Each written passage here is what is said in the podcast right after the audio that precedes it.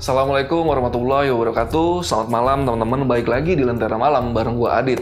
Sekarang kita lagi ada di segmen cerita horor. Jadi kali ini gue mau bawain cerita yang cukup epic nih. Ini cerita ditulis sama akun Twitter At Desi Prayogo 1 Atau Twitternya si Emak. Jadi Cerita yang akan gue bawain kali ini, ini adalah cerita sejarah di balik suatu jembatan yang sampai sekarang dan sampai detik ini masih angker. Jadi jembatan itu saat ini sangat terkenal angker di daerah yang nggak bisa gue sebutin. Jadi buat kalian yang mungkin tahu silahkan kalian komen-komen aja di kolom komentar. Kalian tebak-tebak aja jembatan itu jembatan mana. Jadi jembatan ini jembatan yang punya sejarah cukup kelam di mana sampai saat ini konon katanya nih ya masih ada sosok yang bernama Maryam.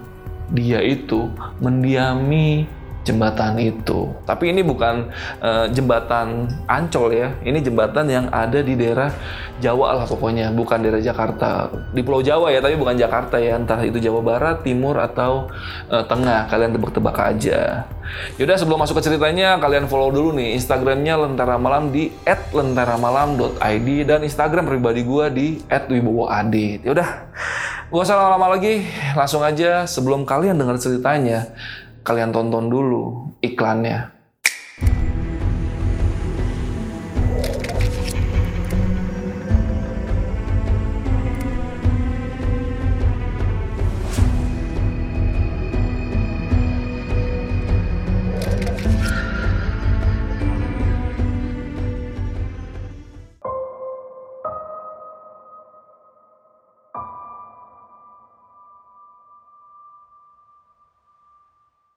Narasumber kita kali ini bernama Mas Riko. Mas Riko membagikan cerita ini berdasarkan permintaan eyangnya sendiri, yaitu Eyang Joni. Di mana dalam cerita yang akan gua bawakan malam ini, ini ada kaitannya dengan masa lalu Eyang Joni. Saat ini usia Eyang Joni sudah memasuki 76 tahun dan Eyang Joni ingin membagikan satu ceritanya di kala usia beliau baru menginjak 23 tahun. Tepatnya suatu peristiwa yang terjadi di tahun 1968. Suatu peristiwa yang lagi-lagi dipaksa bungkam dan menyisahkan banyak sekali pertanyaan hingga terciptalah suatu urban legend yang masih melekat di kehidupan masyarakat setempat sampai saat ini. Jadi di tempat tinggal yang Joni ada satu jembatan yang memang dijadikan akses jalan utama warga. Semua warga yang ingin pergi ke pasar atau melakukan aktivitas lainnya yang dilakukan di luar desa itu selalu melewati jembatan tersebut. Sampai detik ini, jembatan itu masih berdiri dengan kokoh, padahal jembatan itu sudah terbangun sejak zaman penjajahan Belanda ada satu sosok yang sangat fenomenal yang sampai saat ini masih mendiami jembatan tersebut dan warga setempat mengenal sosok itu dengan nama Maryam. Sekarang kita masuk ke tahun 1967, tahun di mana tragedi naas itu terjadi. Dulu, di tahun 1967, ada satu keluarga yang pindah ke desa tempat kelahiran Eyang Joni. Keluarga itu adalah keluarga Bapak Wirjoyo dan istrinya bernama Ibu Rusmaini. Pak Wirjoyo memiliki dua anak gadis yang usianya keduanya ini tidak terpaut jauh. Anak pertamanya bernama Ana yang saat itu sedang berusia 25 tahun dan anak keduanya bernama Maryam yang saat itu masih berusia 22 tahun. Keduanya masih belum menikah dan yang warga tahu keduanya ini sedang menempuh kursus menjahit di suatu tempat kursus peninggalan Belanda di kota dekat desa tersebut. Keluarga Pak Wirjoyo terkenal paling tersohor di desa itu. Di tahun segitu, keluarga Wirjoyo sudah memiliki sebuah mobil seperti milik orang Belanda. Ditambah lagi, Bu Rusma ini adalah keturunan Indonesia Belanda. Di mana ayah beliau ini adalah orang Belanda dan ibunya adalah orang pribumi. Pak Wirjoyo sendiri memiliki sebuah usaha tembakau paling terkenal di kota yang jaraknya tidak terlalu jauh dari desa tempat kelahiran Eyang Joni. Gue gambarin sedikit untuk akses masuk ke dalam desa tempat Eyang Joni ini ya. Dulu, desa ini, akses masuknya selain melewati jembatan tadi, itu juga melewati hutan jati dan pohon karet yang sangat rimbun. Jadi untuk masuk ke desa ini cukup agak creepy juga sebenarnya. Nah, di desa ini dulu dihuni kurang lebih hanya 27 kepala keluarga. Tapi sekarang sudah tinggal 19 kepala keluarga saja. Dan rata-rata orang sepuh yang asli desa itu semua. Dulu ada developer yang bersedia membayar mahal agar rumah-rumah warga di sana bisa digusur dan dibangun perumahan. Tapi karena semua warga tidak setuju, akhirnya developer tersebut hanya bisa mengambil bagian hutan jati dan kebun pohon karet saja. Entah kenapa sejak diratakan di tahun 2006 sampai detik ini pembangunannya tidak pernah terrealisasikan. Bahkan di tahun 2010 ada suatu kegiatan yang dilakukan pihak developer di atas jembatan tersebut. Konon katanya mereka sedang memberikan tumbal untuk sesuatu yang tidak terlihat. Yang konon katanya sering mengganggu para pekerja saat proses penebangan hutan. Bahkan gangguan itu sampai menewaskan dua orang pekerja Sejak saat itulah sudah tidak ada lagi aktivitas yang terlihat dari pihak pemborong tersebut. Seakan aktivitasnya ini dipaksa berhenti oleh seseorang yang memiliki power sangat kuat atau sesuatu yang tidak terlihat.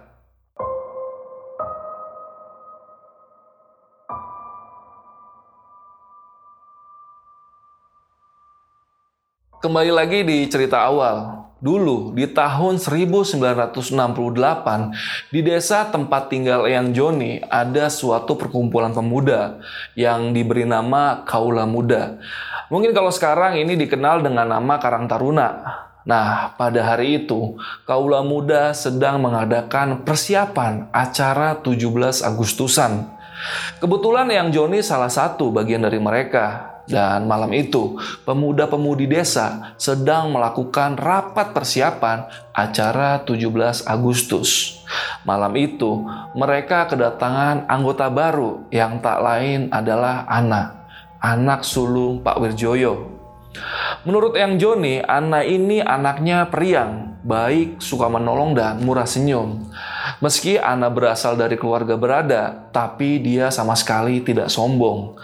Akan tetapi malam itu Ana datang seorang diri untuk mendaftar. Padahal semua orang tahu kalau Ana punya seorang adik yang usianya tidak jauh dari dia. Tapi kenapa adiknya itu tidak ikut juga dengannya? Ada satu teman yang Joni yang bertanya kepada Ana perihal adiknya itu. Dan Ana menjawab, Adikku itu orangnya pendiam dan pemalu. Sulit sekali dia beradaptasi dengan lingkungan baru.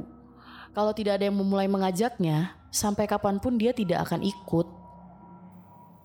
Dari pernyataan yang Ana lontarkan, anak-anak sudah paham dan tidak lagi mempermasalahkannya. Hingga mata Ana ini mulai tertuju ke arah Yang Joni. Yang Joni yang merasa diperhatikan cuma membalas dengan senyum. Tapi tiba-tiba Ana menghampiri Yang Joni di posisinya yang sedang berdiri sambil merokok di pojokan. Ana bertanya basa-basi untuk mengenal Yang Joni lebih jauh. Tapi karena saat itu Yang Joni risih, beliau pun meminta Ana untuk membantu yang lain saja daripada mengobrol dengannya. Dan Yang Joni pun langsung berbaur dengan teman-teman prianya saat itu mata Ana masih saja terus mengawasi Eyang Joni di mana pun Eyang Joni berada. Pasti di situ ada Ana yang berdiri memandang ke arahnya. Sampai semua anak yang ikut dalam kaula muda sempat menjodoh-jodohkan mereka berdua. Karena semua tahu kalau Ana ini sepertinya suka kepada Eyang Joni pada pandangan pertama. Tapi saat itu yang Joni sama sekali tidak ada perasaan apa-apa kepada Ana. Mungkin karena baru bertemu untuk pertama kalinya, makanya Eyang Joni masih belum ada hati. Walaupun menurut Eyang Joni, anak ini anaknya cantik, kulitnya putih bersih, dan rambutnya ikal. Tapi sayangnya Eyang Joni belum tertarik sedikit pun kepada si anak ini. Padahal banyak sekali nih teman-teman pria yang tergila-gila kepada sosok Ana malam itu, tapi tidak dengan Eyang Joni.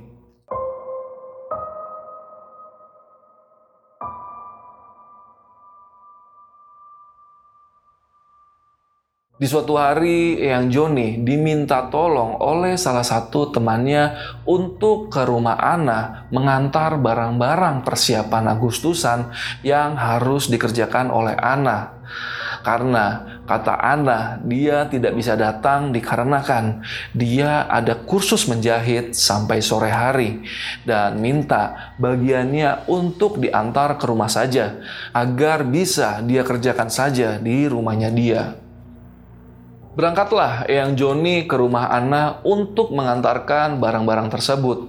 Dan ketika tiba di sana, Eyang Joni disambut oleh seorang ibu tua. Yang tak lain adalah Bu Kasim.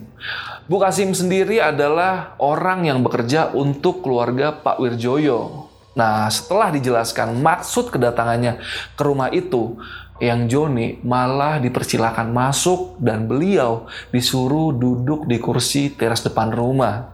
Padahal Eyang Joni sudah bilang kalau kedatangannya hanya untuk mengantar barang milik Ana.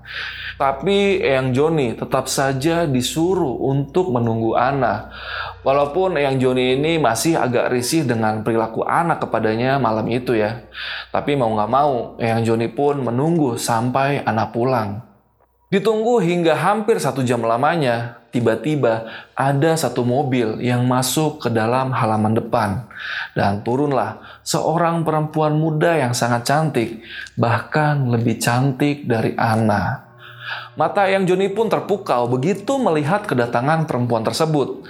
Dari dalam, Bu Kasim berteriak.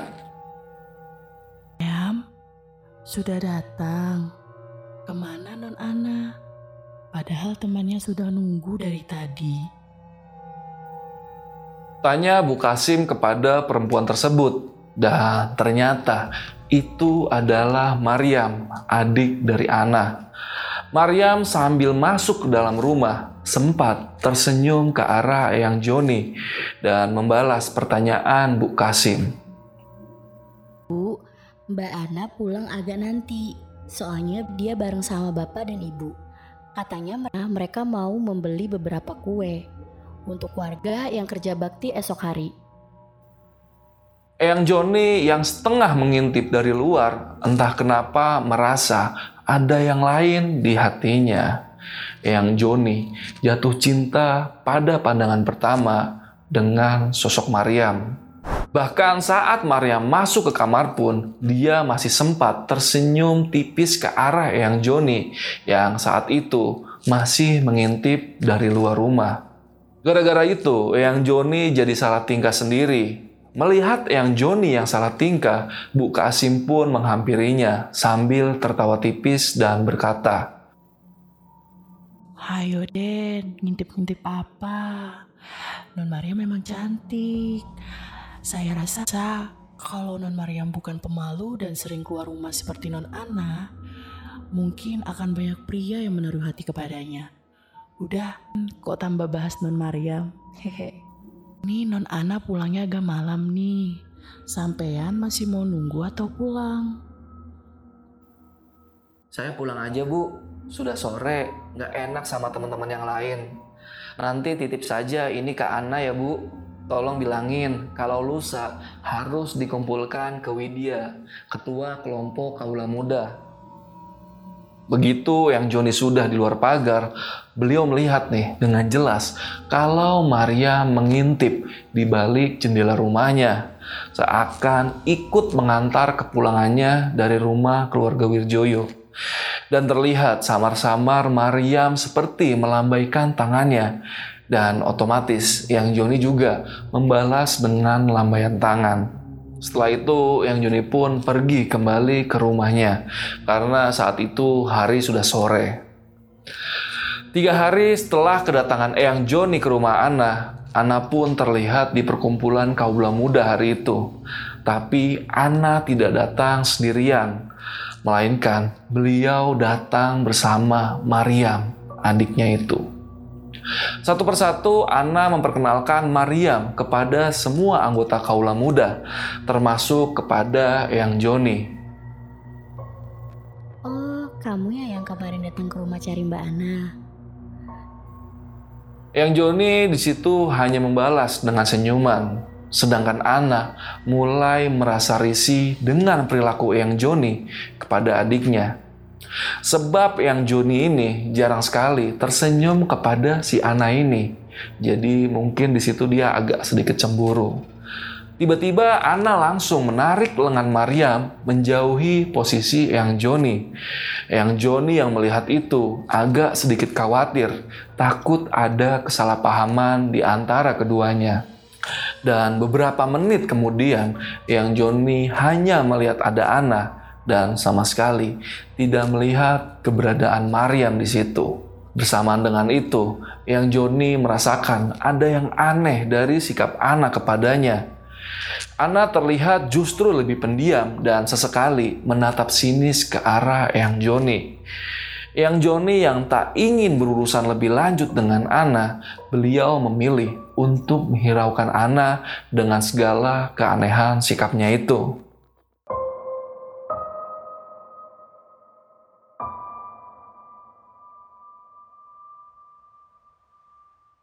Beberapa hari setelah kejadian itu, tepatnya di malam barikan atau malam 17 Agustusan, keluarga Pak Wirjoyo menghebohkan seisi desa. Mereka mengaku kalau Maria menghilang dari rumah, semua warga di desa langsung dibuat heboh. Bu Rusmaini menjelaskan sambil menangis bahwa Mariam tadi pagi izin keluar rumah Katanya ingin menemani Isti, salah satu anak kaula muda, untuk membeli pita di pinggir kota. Katanya pita itu nantinya akan dijadikan hiasan panggung pertunjukan dalam peringatan acara Agustusan. Maryam hanya berkata kalau dia akan pulang sebelum jam 12 siang karena dia akan istirahat sebelum malam barikan tiba. Tapi sampai jam 6 sore, Maryam belum juga sampai di rumahnya. Isti yang saat itu ada di lokasi langsung ditanya tentang keberadaan Maryam. Dan Isti menjawab kalau memang tadi pagi dia pergi bersama Maryam, tapi sekitar jam 9 pagi mereka sudah pulang dari pinggir kota akan tetapi nih, saat hampir memasuki kawasan Jati, Maryam izin berhenti untuk membeli gulai. Sedangkan Isti yang sudah ditunggu Widya memutuskan untuk meninggalkan Maryam yang sedang membeli gulai. Setelah itu Isti tidak tahu lagi nih keberadaan Maryam itu di mana.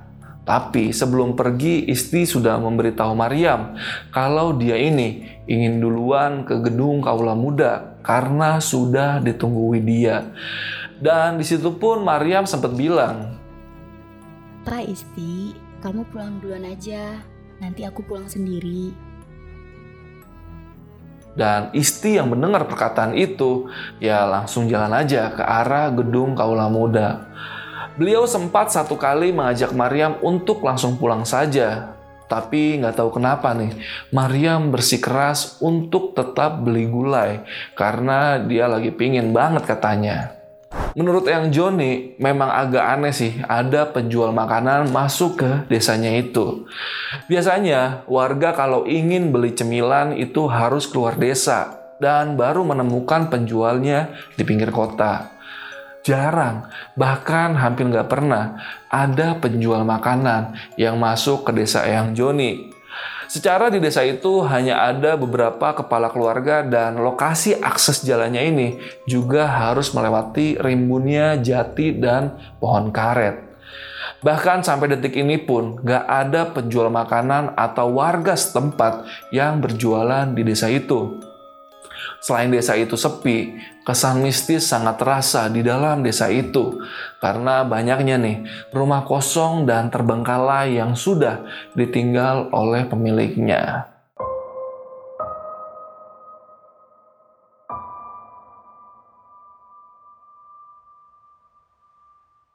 Pak Wirjoyo meminta tolong agar semua warga bersedia membantu beliau mencari di mana keberadaan Maryam. Dan akhirnya Pak Yusuf, ketua RT pada waktu itu, membagi warga menjadi beberapa kelompok yang nantinya akan mencari di tempat yang berbeda-berbeda dibentuklah empat rombongan. Rombongan pertama diketuai oleh Pak Wirjoyo dan Pak Yusuf mereka menyisiri jalan area hutan jati. Rombongan kedua yang rata-rata didominasi anak-anak kaula muda, termasuk Ana dan Eyang Joni, mencari ke arah jembatan keluar desa. Rombongan ketiga yang mana kebanyakan ibu-ibu mencari ke arah belakang desa yang menuju ke area persawahan. Dan rombongan keempat ada Bu Rusmaini dan Bu Kasim beserta ibu-ibu yang lain tetap stay di rumah Pak Wirjoyo untuk berjaga-jaga. Siapa tahu nanti Mariam pulang.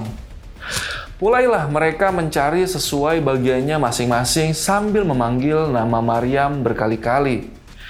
Mereka terus mencari dan mencari, Beberapa jam berlalu, sepertinya beberapa dari anggota kelompok dua sudah menunjukkan raut wajah yang cukup capek. Hingga rombongan dua ini memutuskan untuk beristirahat sejenak sambil menyandarkan punggung mereka ke sebuah batu di tepi jembatan. Hari semakin malam dan mulai menunjukkan sisi tergelapnya. Dengan ditemani obor di tangan beberapa orang, mereka berdoa agar Maryam segera ditemukan. Ada sesuatu yang aneh nih menurut Yang Joni karena dia melihat Ana sama sekali tidak menunjukkan rasa empatinya kepada sang adik yang tak kunjung pulang. Ana malah terlihat tertawa bersama Isti dan Mendy, salah satu anggota kaula muda. Nah, saat semua sedang istirahat, ada satu teman cowok yang Joni yang izin buang air kecil di bawah jembatan. Turunlah dia, dia melewati jalanan berbatu untuk menuju ke bawah. Dengan ditemani obor, dia pun turun pelan-pelan. Karena jalan menuju ke bawah memang terkenal licin. Setelah sampai di bawah, dia langsung melepaskan hajatnya itu di dekat pohon jambu dan obornya diletakkan di antara dua batu besar di belakangnya. Sesudahnya dia ini buang hajat, teman yang Joni ini berniat langsung naik ke atas jembatan karena terdengar yang lain sudah berteriak menyuruhnya untuk berkumpul dengan mereka kembali. Tapi Ketika obor teman Eyang Joni ini diarahkan ke sisi lain sungai, tanpa sengaja dia melihat ada yang aneh.